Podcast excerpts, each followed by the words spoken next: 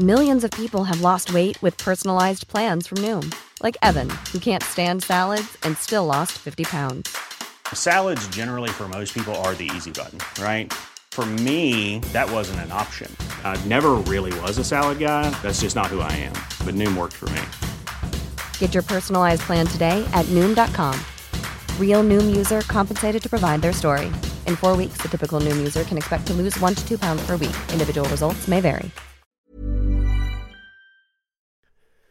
The following on podcast is proudly sponsored by Barbados Tourism. Before we kick off uh, the show, I just wanted to take a moment to remind you that the ICC Men's Cricket T20 World Cup final is taking place in Barbados this summer. This, by default, gives all of my fellow cricket fanatics the perfect excuse to go and book a holiday to Barbados in June and experience firsthand the euphoric atmosphere at the Kensington Oval, the cricket mecca of the Caribbean. If the cricket alone isn't enough to tempt you, then let me be the one to remind you that a trip to Barbados can also include leisurely strolls along the breathtaking coastline, mouth-watering flavours of the world-class Bajan cuisine, and of course, plenty of rum. Head to visitbarbados.org forward slash cricket today to book the trip of a lifetime to Barbados, the best place to be a cricket fan.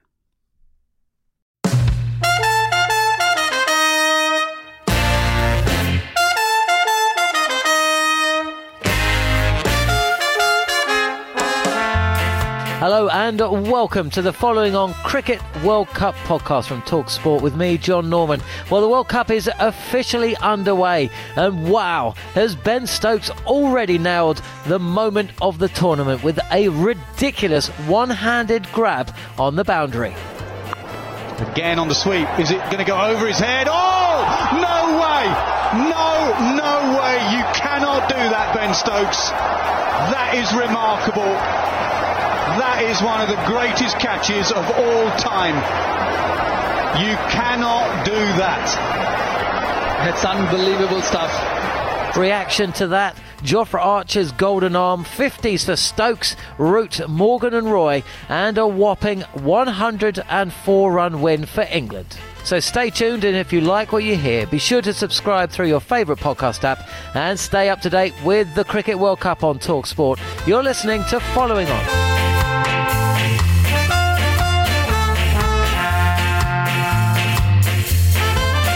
Well, welcome to the Oval, where um, uh, well we're still catching our breath, I suppose, after England uh, swept aside uh, South Africa, beating them in the World Cup opening by 104 runs. That's not really why we're still catching our breath. More of that in a little bit uh, to come. I'm sure if you've uh, been on social media uh, before listening to the following on podcast, you'll know exactly what I'm about to say. But a quick run through the scorecard from a game that that hit the heights on occasion. It must be said. South Africa winning what looked like a good toss and putting England in. Bairstow going first over, first ball he faced Imran Tahir. After all the talk of Steyn and Kagiso Rabada, it was uh, Imran Tahir who was thrown the uh, the ball uh, by Faf du Plessis and it worked. Bairstow going for a first ball duck before Jason Roy and Joe Root steadied things, putting on 100 for the second wicket. And then it was a bit of a uh, succession of, uh, of wickets really on a sticky surface. There were half centuries for Morgan as well, uh, but it was Stokes um, who uh, really muscled England to what turned out to be an easily defendable total 311 for 8.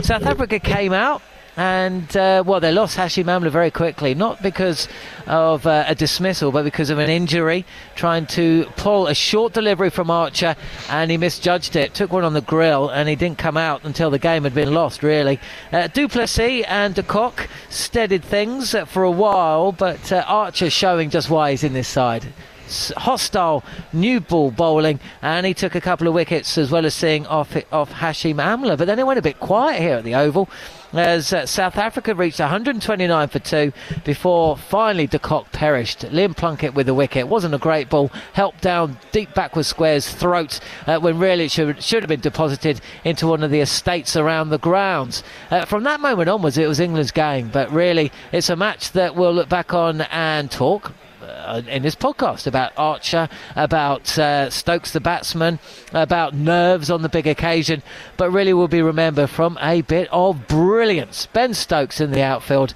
uh, the batsman Phehlukwayo uh, meeting a, a, a, standard delivery from Adil Rashid flush on the reverse sweep. The question when the ball left the bat was, is that going for four or six? Well, neither because Stokes, moving in the outfield, pulled off a Superman catch, one of the best you'll ever see. Certainly the best I've ever seen in the outfield, to go with the best slip catch I've ever seen at Trent Bridge by the same fielder. Uh, what a player uh, from that point on. The stuffing had been literally knocked out of them, and England romped home. I'm delighted to say Steve Harmison, fresh from an appearance on breakfast uh, with uh, with the team on Talksport and the World Cup phone in on Talksport too, joins me to look back on uh, a day I think Eoin Morgan, the England captain, will be relieved to be looking back on. Uh, England didn't always hit the heights today, did they, Steve? But they got the job done. No, I think I think what Morgan, I think Morgan will be happy that the World Cup started. I think he'd be happy that his teams got through and got a win. Um, but I also be, I also think, in, a, in a, a day or two, I think when he really looks back on it, I think he'd be happy with the character some of his players have shown. You know, uh, there was one or two of them. If you the way England have gone in recent past, John, you look at you know the likes of Roy, Root, and Morgan himself you'll be disappointed it didn't go on. And in the past, they've gone on and got big, big scores in the last two to sort of three years. And I think the reason why I think you'd be so happy this game's over and done with and done, and it's beat it's here, the, the, the favourite tag, is because that's probably the little bit of nerves that's cost England maybe 20, 30 runs in that first innings, the way they performed. Credit to South Africa, fantastic bowling attack, but they've got issues. They've got massive issues when the balance of their side comes to the question because they've got some fantastic bowlers, but not one of them can bat. Where England, like we've seen England two down, three down, all of a sudden they can keep going. Stokes kept going because you've got the likes of Plunkett, Archer, and um, Rashid, Woakes. The all all the bowlers do bat. So I think England showed. I think it was a professional performance. I thought it was a solid, perf- not a solid performance, but I think it was a performance that England will look back on and think, you know what, there's been a lot of hype we were a little bit nervous at the start. It was a good toss to win by South Africa. They bowled very, very well, but we got out of it with an unbelievable result. To win by over 100 runs in the opener, I think I, I don't think Morgan or Bayliss or the rest of the lads can be you know, too disappointed on how they played. And that catch by Ben, wow. I, I, I honestly thought something would take you know, I'm not just saying it because I was bowling at the time, but I, I honestly thought something was going to take some beating Paul Collingwood's catch at Bristol against mm. Matthew Hayden. It was something, it was similar because of the way he took it, sort of reversed, uh, reverse one handed.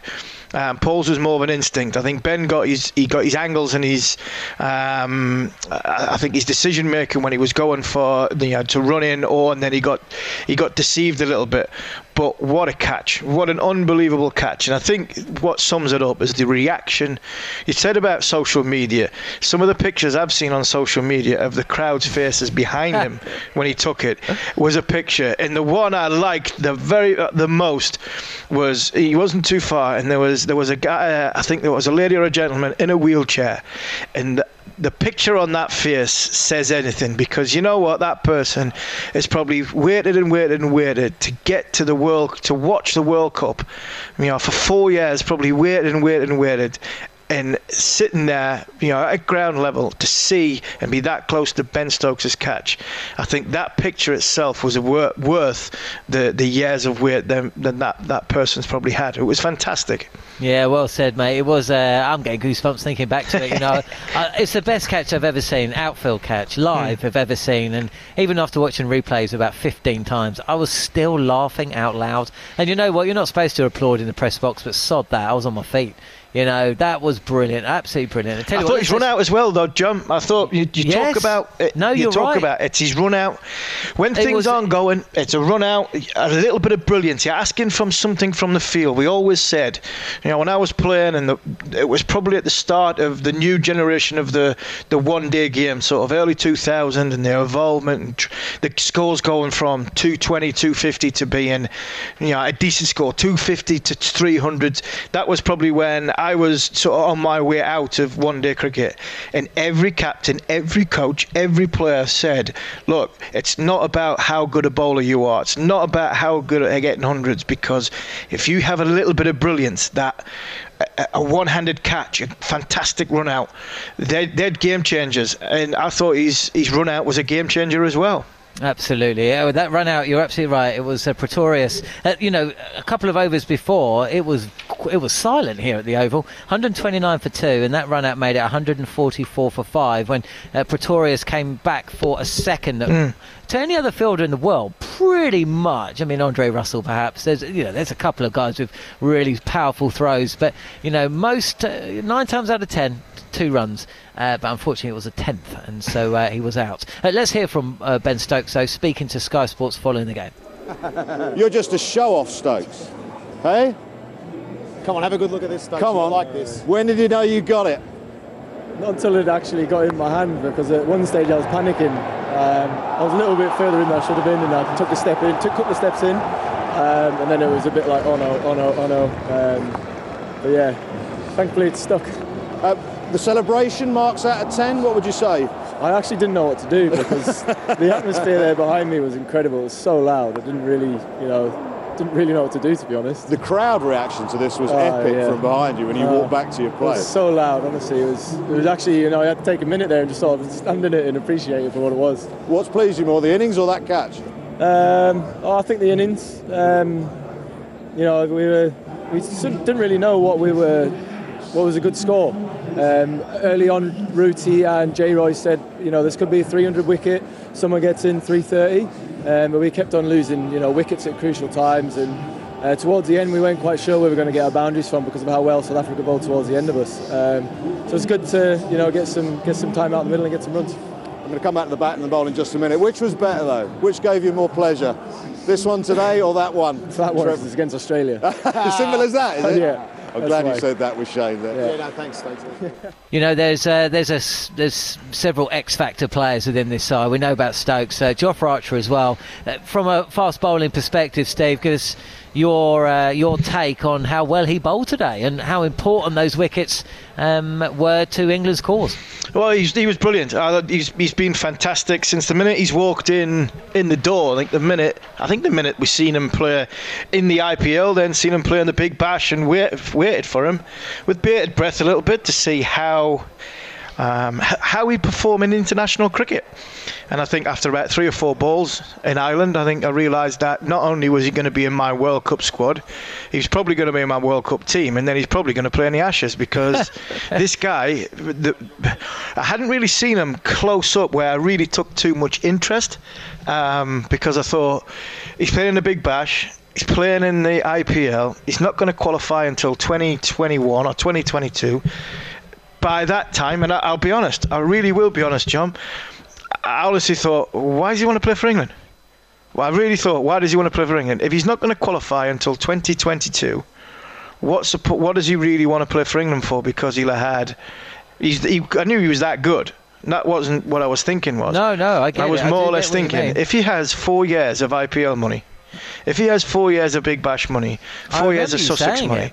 and I, I, I, go into the Caribbean Premier League, go into the PSL, the BSL, all these franchises competitions around the, around the world.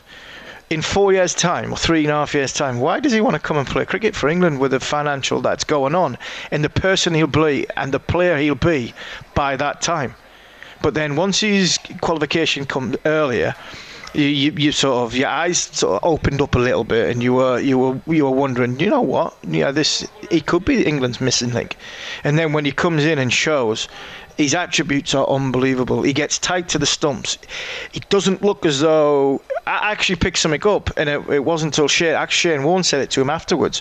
Um, I thought he was running in quicker. I've been in India for the, the, the Pakistan um, England series, and I've watched the whole lot, every ball from the, the five one day internationals in the 2020 and he just laboured in. I actually thought he ran in a bit quicker today, so it'll be interesting to see if that gets picked up because of the pace he, he was he was uh, he was getting. I just thought he was he's been mesmerising since he's he's come in. I don't see where people can get at him, and if what I mean by that is when somebody comes on the scene for the very first time. There's probably a year, isn't there? It's the same as you know, first year syndrome. How goes how how hard is it to sort of replicate that? How good is you going to be in the second year? Because people then start finding you out. I don't see where this guy's weakness is in such in in in a way that the batsman can then start thinking, well, you know what, if I, if I take the stumps out of the equation, I can back off because he gets bounce. Where, you know, for, for, somebody like myself, if when I first came on the scene, after a while, people would take the stumps out of the equation because I didn't bowl many, many balls at the stumps. You look at somebody like Glenn McGrath, who gets tight to the stumps, bowling 82, 83 mile an hour. At somebody else that doesn't really attack the stumps very well. He bowls the top of off stump, but it's always above. This guy Archer's got the best Yorker in the in, in the world game, so you can't really take you can't really sort of go at that as a batsman. You have to be careful, and because he's got such a great wrist, he swings the ball as well, and he, he, he, challenges your outside edge and your inside edge of your bat in it very, very early in the game. And I think because he does it at pace, I'm just not sure where batsmen are now going to try and target him because they have to target him. It's one-day mm. cricket. Scores of 350 are going to be on the board, and if you you can't just pat him back for 45 off his 10 overs, they're going to have to have a go at him. So it'll be interesting to see how they combat that. But for me today, he was magnificent let's hear from the main man, Jofra Archer. Jofra, uh, congratulations on a brilliant bowling performance and a great team performance. Just explain what that was like today, going out and playing for England in a World Cup. I mean, I know Pakistan and Ireland, but this was serious. This is the big boys. Honestly, it, was a great atmosphere. Stepping out, like hearing everyone roaring, like even with my name, because I didn't bowl the first over, when I got announced to bowl the second over, like everyone just exploded, and it, it was just a great feeling. Uh, marks out of 10 for you from this spell. Would it be fair to say, I mean, your pace was right up there. Was the adrenaline pumping? Because it looked to us, and Shane pointed this out, that were you running in a bit quicker? Yeah, yeah. Get a bit of extra adrenaline today. Today was a really well special day for the team and for myself personally. So I just, you know, you just get a little extra something in you. Use the short ball effectively as well. Was that a plan going into today, or is that because of the pitch? No, I'll probably use it try to use both every over for the whole tournament. Really, it's a wicket taking ball and a dot ball, so you'd be stupid not to use it. Jofra Archer speaking to Sky Sports. Uh, tell you what, uh, Harmy, what looking ahead to the Ashes, and let's not get too far away, but actually no, let's get let's let's let's do this. What about the idea of this fourth ODI against Pakistan? Mark Wood uh, out bowled Jofra Archer. He was quicker than Jofra Archer. You know, Mark Wood bowling like we saw in St Lucia alongside Jofra Archer. That is a mouth-watering prospect, isn't it? Against whoever, but the Aussies come in, and even against Australia in a couple of years' time. It what it what it good what it does give us, John. It gives us what we said in the Caribbean when we were all got carried away, and there was the Wood euphoria, and obviously my connection with him, and we were you know we were pitch level, and we did all the interviews and stuff like that with him. We said this is what we've been missing. We cannot carry on in a, in a test match without somebody like this in our side. We mentioned Stone, we mentioned Wood, we mentioned I mentioned Brooks, who got a couple of wickets a day at, um, at, at Warwickshire. All that there was what ifs because Wood very rarely fit. What if Stone young, Brooks young? What if now we've got somebody who we can probably bank on, who is not not as quick through the air as Wood, but makes the ball bounce. So you'll challenge the batsman coming forward a little bit more. But what it does is it makes sure that if Archer's not fully firing, we've got Wood. If Wood's not fit, we've got Archer. So we've definitely got somebody at one end who can bowl in excess of 90 mile an hour in every single test match we play. Along with the best seamer that's probably ever played the game in Anderson, who's still got a, a little bit left in him, a little bit left in him yet and one of the best bowlers, another one of the best bowlers we've ever produced in Broad, who's still got life in him yet. So all of a sudden, chuck in Moeen Ali and Stokes. This this Ashes, you're coming around, you're thinking, you know what, our, our chances are getting even better. You know, we're at home, but all of a sudden, going around the world now, we've got pace bowlers mm. that can perform with the red ball, and it's it is very very good. It's very exciting, and fingers crossed uh, they can stay fit because that's the conundrum with fast bowlers. Uh, can you keep can you keep them fit? I think you can keep them hungry because I think this this England group has been proven that you know that they're hungry to be successful. They're hungry for everybody to be successful. You know, they're happy for each and everybody's success. The problem is keeping them on the park, especially the key components. And a fast bowler is worth his weight in gold. What about South Africa then? Do you, do you expect them to be there or thereabouts when it comes to the semi-finals? Yeah, I, I didn't. I said right at the very start, my four semi-finalists were England. England probably to play one of the West Indies, South Africa, Pakistan, or New Zealand, and I'd probably have punt, and I did say I'd punt for New Zealand in that fourth spot. Yeah, I'll go with that actually. Against uh, uh, to play India or Australia, I think them two will be Yep. second and third. Um, we talked about match winners of four, John. Yeah, England have got five X Factor players, and at the minute, Steyn's Steyn's on the on the on the way on his way out a little bit. I only other the only other X, X Factor player I see in this team is Quentin de Kock. I don't see any any others that I would fear as you know he's he's box office. He's uh, Rabada. You know, didn't have one of his best days today, but again, like I said before, South Africa, you've got one you've got one X Factor in play at the top. They've got a decent bowling attack. Very well, sorry, a very very good bowling attack. I shouldn't shouldn't say decent because they've actually got a very good bowling attack. The problem is none of them can bat. So then you have to then you can't go the way England go, or you can't go the way the Aussies go, or India go. I was listening to Sourav Ganguly saying you've got to play them all. I thought he was miles away. I thought he was a million mile wrong, because if you if you go two down like they did today, then all of a sudden they're playing old-fashioned one-day cricket. England go two down and they just keep going because they know for a fact they can keep going. And I think that's why England are the best in the world. And there's a lot of them lagging, and I think especially South Africa, the the X-factor players are are very few and far between, and none of the proper bowlers bat. And I, I, I just think they might struggle to get a score of 320, 340, 350 that is going to be consistent to win games to get you in the semi-final. When you're ready to pop the question, the last thing you want to do is second guess the ring. At Bluenile.com, you can design a one of a kind ring with the ease and convenience of shopping online. Choose your diamond and setting. When you find the one, you'll get it delivered right to your door. Go to Bluenile.com and use promo code LISTEN to get $50 off your purchase of $500 or more. That's code LISTEN at Bluenile.com for $50 off your purchase.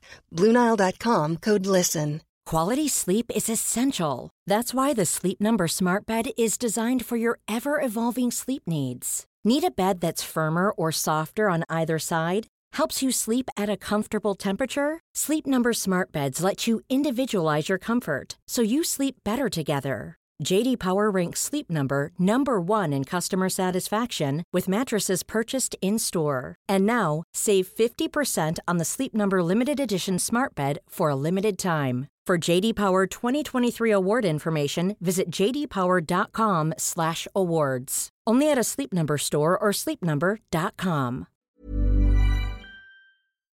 The following on podcast is proudly sponsored by Barbados Tourism. If your passion for travel is on par with your passion for cricket, then I have some excellent news. The ICC Men's Cricket T20 World Cup final is being hosted in Barbados this June, which makes it the perfect destination for your summer holidays this year. To make the most of your trip, you can also experience eight matches from the series in Barbados, including England against Scotland and England against Australia.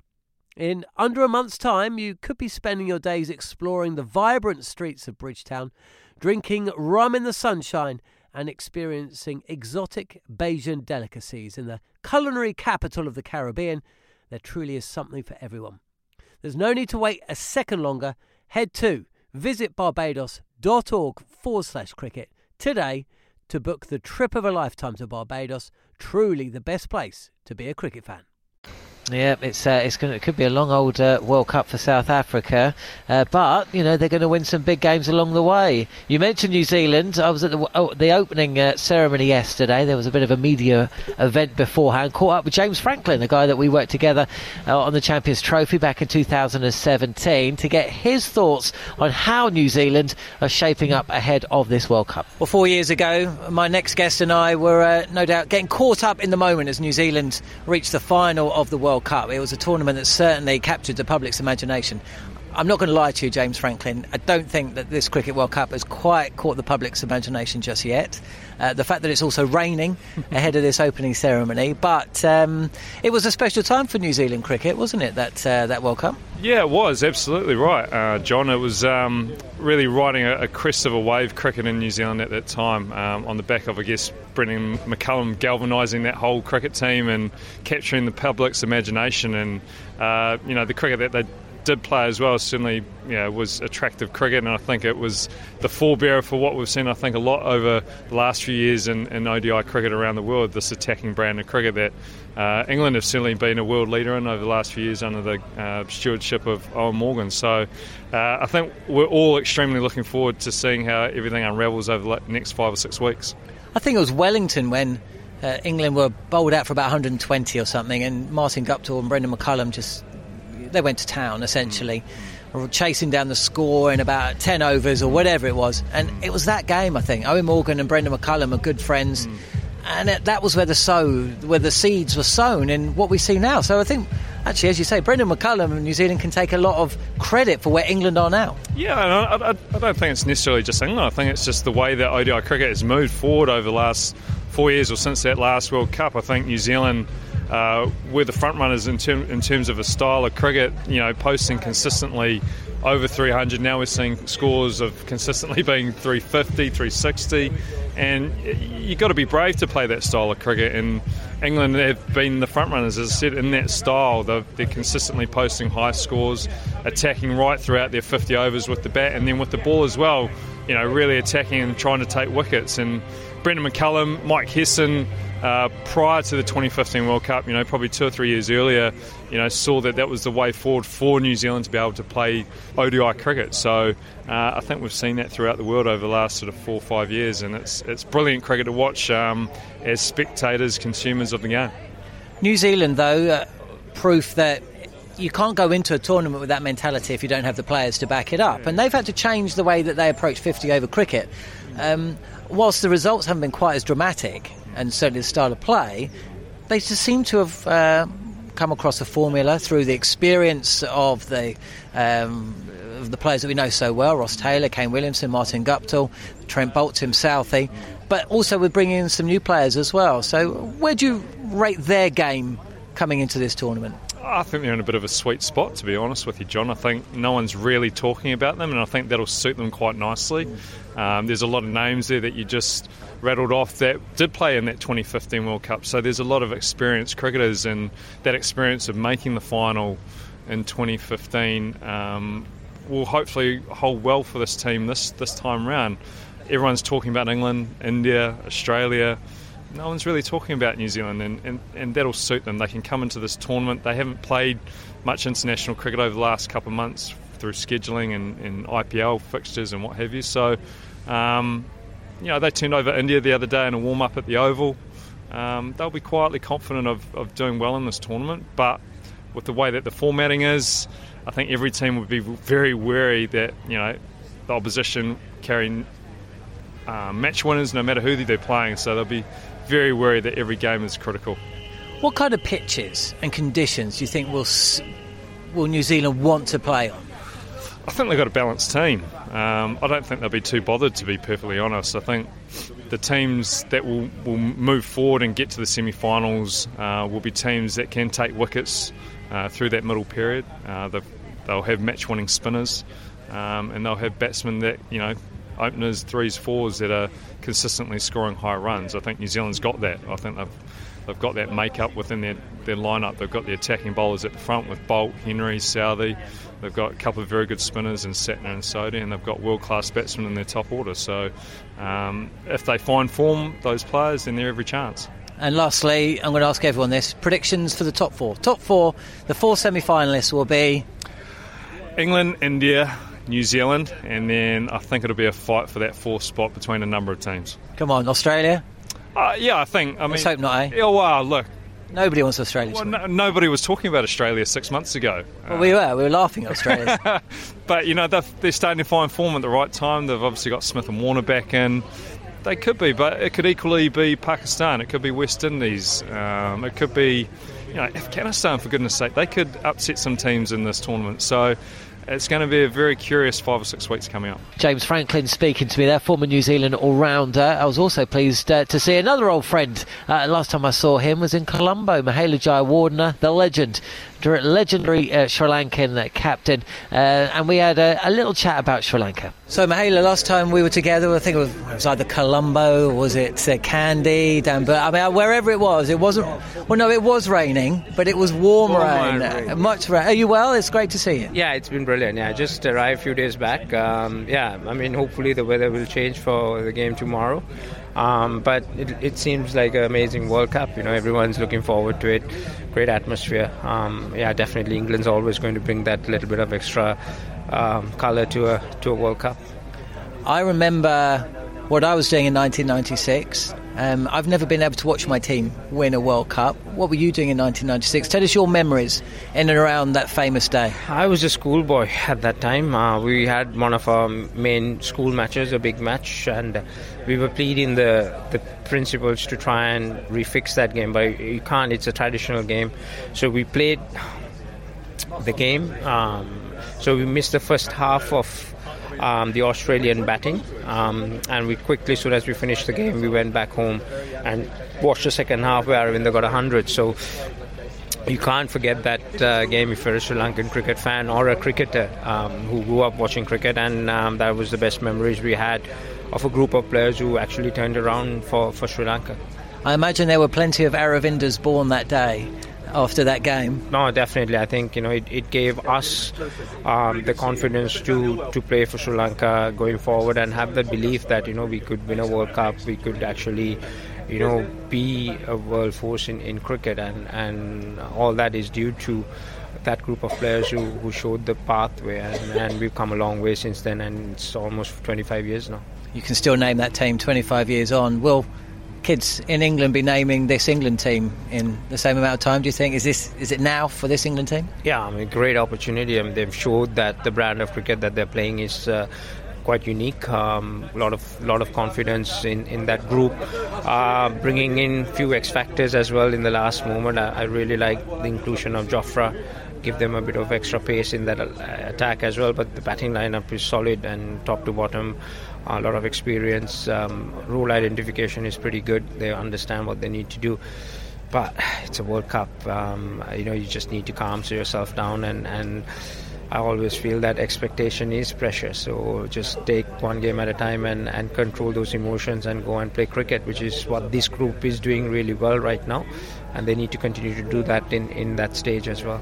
And lastly, Mahela, what is the realistic expectation for Sri Lanka? They've won the World Cup, but there's very few tipping that to happen this time around.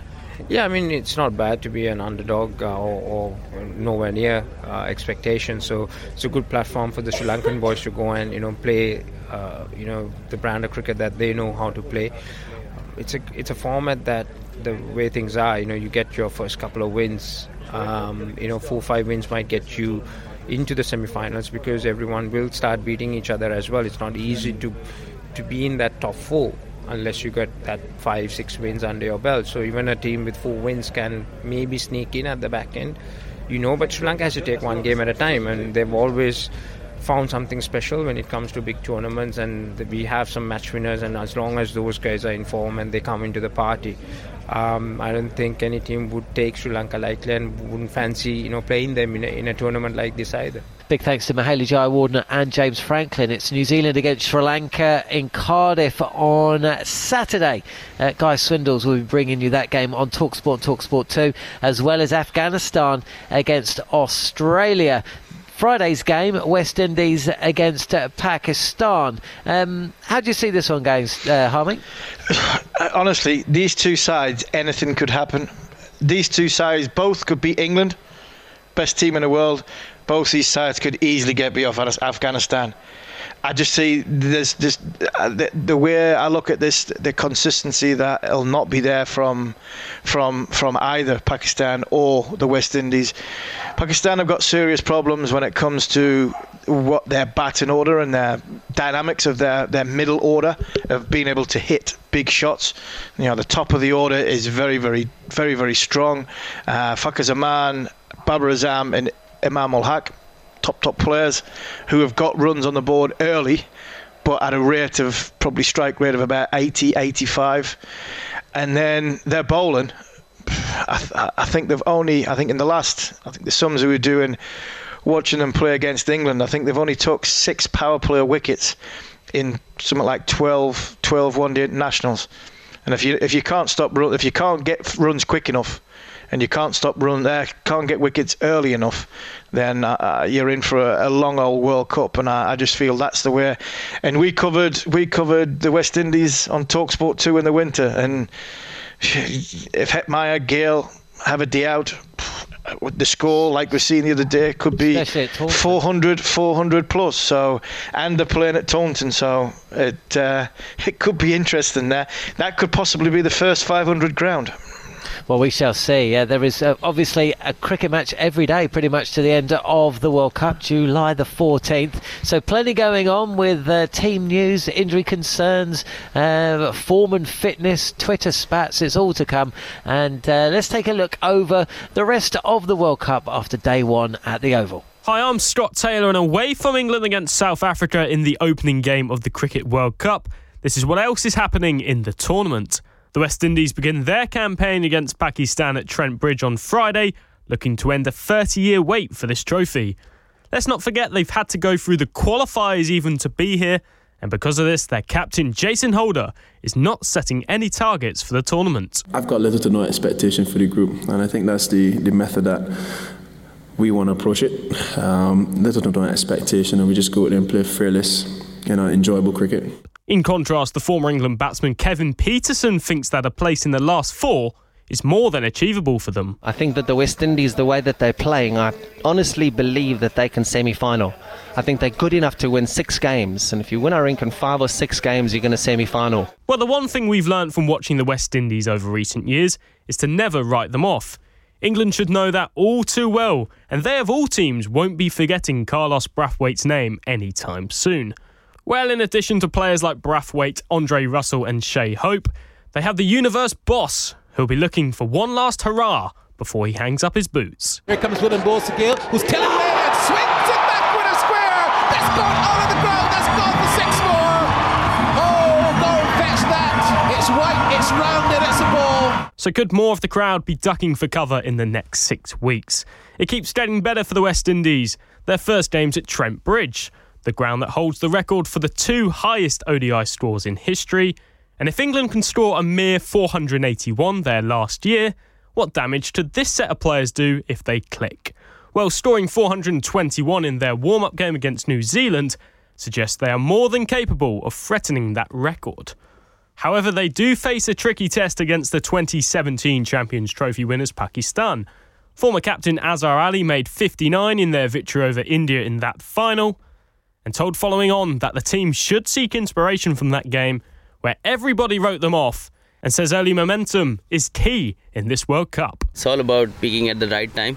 Sometimes you don't have a very good form before the tournament and you start off well and then suddenly you're on a roll. So uh, hopefully um, we can we have a lot of potential in our side. So hopefully we can uh, deliver that uh, into the especially on crucial games. Pakistan do come into this game in a poor run of form having lost their last 10 official one day matches that have been completed, including a 4 0 series defeat to England and that defeat to Afghanistan in their preparations for this tournament.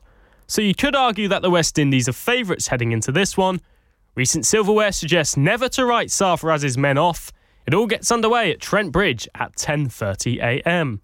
Elsewhere, Saturday sees the two finalists from the last World Cup in action as the holders Australia face Afghanistan in Bristol and New Zealand begin their tournament against Sri Lanka in Cardiff. Well, despite finishing as runners up last time round, the attention's been on England, Australia, and India, something that the former New Zealand all rounder James Franklin thinks will benefit them. No one's really talking about them, and I think that'll suit them quite nicely. Um, they'll be quietly confident of, of doing well in this tournament. Well, as you know, it'll be a first competitive match for Australia duo Steve Smith and David Warner since returning from their bans for ball tampering. They're expected to receive a hostile reception here in England, but the former England all rounder Derek Pringle says that Sandpapergate is ancient history. I've never seen such an overreaction. You know, sandpaper is beyond the pale, but a bit of ball tampering, blimey, you know, get over it. Some very strong words there from Derek Pringle. And if you like more of this, be sure to tune in to Sunday's Following On podcast, where we look ahead to England's second game of the tournament against Pakistan. Big thanks to uh, Scott Taylor there. So it's West Indies against Pakistan at Trent Bridge uh, on match day two, and uh, South Africa back in action on Sunday. England against Pakistan on Monday. Harmy, brilliant to have you alongside us. You will be here. We're doing the phone in on Talksport 2 after every England game. Do you know what, mate? I don't think you're going to be short of a topic or two. No, I think we, we, we should be all right for that. And it's actually quite nice to talk about on a phone in, talk about your team doing well because I can't imagine. I think uh, Adrian Durham and a few others at the, this moment in time talking about their team in the phone in.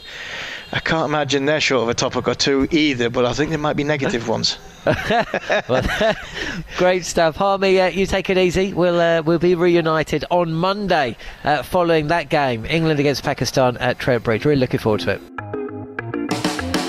To never miss an episode, be sure to subscribe either on Apple Podcasts or your favourite podcast app. See you on Sunday following South Africa's return to the Oval, but this time against Bangladesh.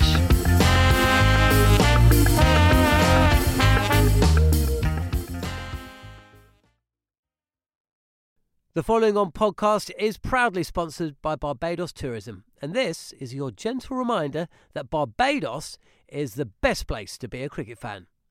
With eight matches from the ICC Men's T20 Cricket World Cup Series taking place in Barbados this summer, including the final, you can experience the summer of a lifetime by booking today.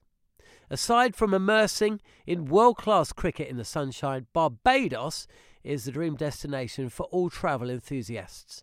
It is where adventure meets paradise, the culinary capital of the Caribbean, and better still, the birthplace of rum.